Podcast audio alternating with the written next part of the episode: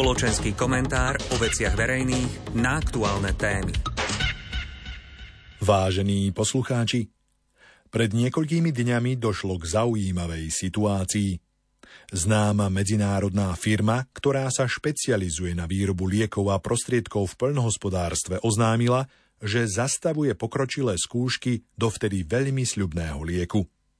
Malo ísť o náhradu liečiva na ochorenia krvného obehu. Krátko po oznámení sa hodnota akcií známej firmy so sídlom v nemeckom Leverkusene prepadla ako ešte nikdy doteraz. V priebehu niekoľkých hodín na burze firma stratila hodnotu o výške takmer 8 miliárd eur. Vývoj sľubného lieku sa nachádzal v najdrahšej tretej klinickej fáze.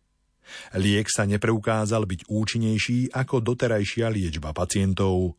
Do tejto fázy sa zapojilo vyše 30 tisíc pacientov v 40 krajinách na celom svete. Išlo o rekordnú účasť.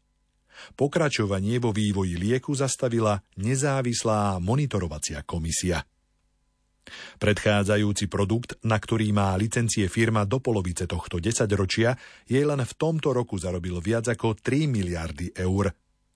Ak by sa vývoj nového lieka nezastavil, predstavoval by pre koncern jeden z najvýznamnejších zdrojov príjmu na najbližšie roky. Jeden z investorov ale firme vyčítal, že sľubný liek vyvíjala sama a nesnažila sa o partnerstvo s inou farmaceutickou firmou. Firma by tak zdieľala náklady na vývoj lieku aj potenciálne riziká. Podobne ako je tomu aj v oblasti podnikania, keď sa vyžadujú neustále inovácie, tak je to aj pri spoločenstve krajín. Ak krajiny vytvoria spoločný ekonomický a právny priestor, dokážu spoločne zdieľať náklady na investície a rozvoj a rovnako aj riziká v prípade neúspechu.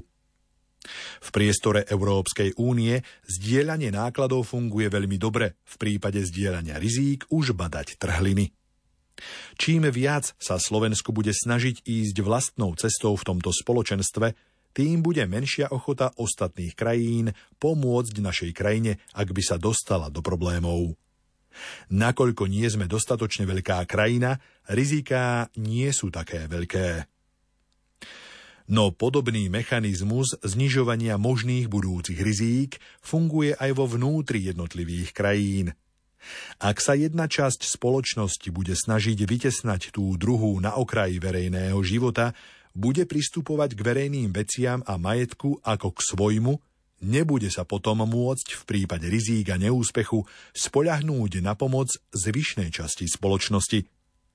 Následky prípadných nedostatkov bude musieť znášať sama.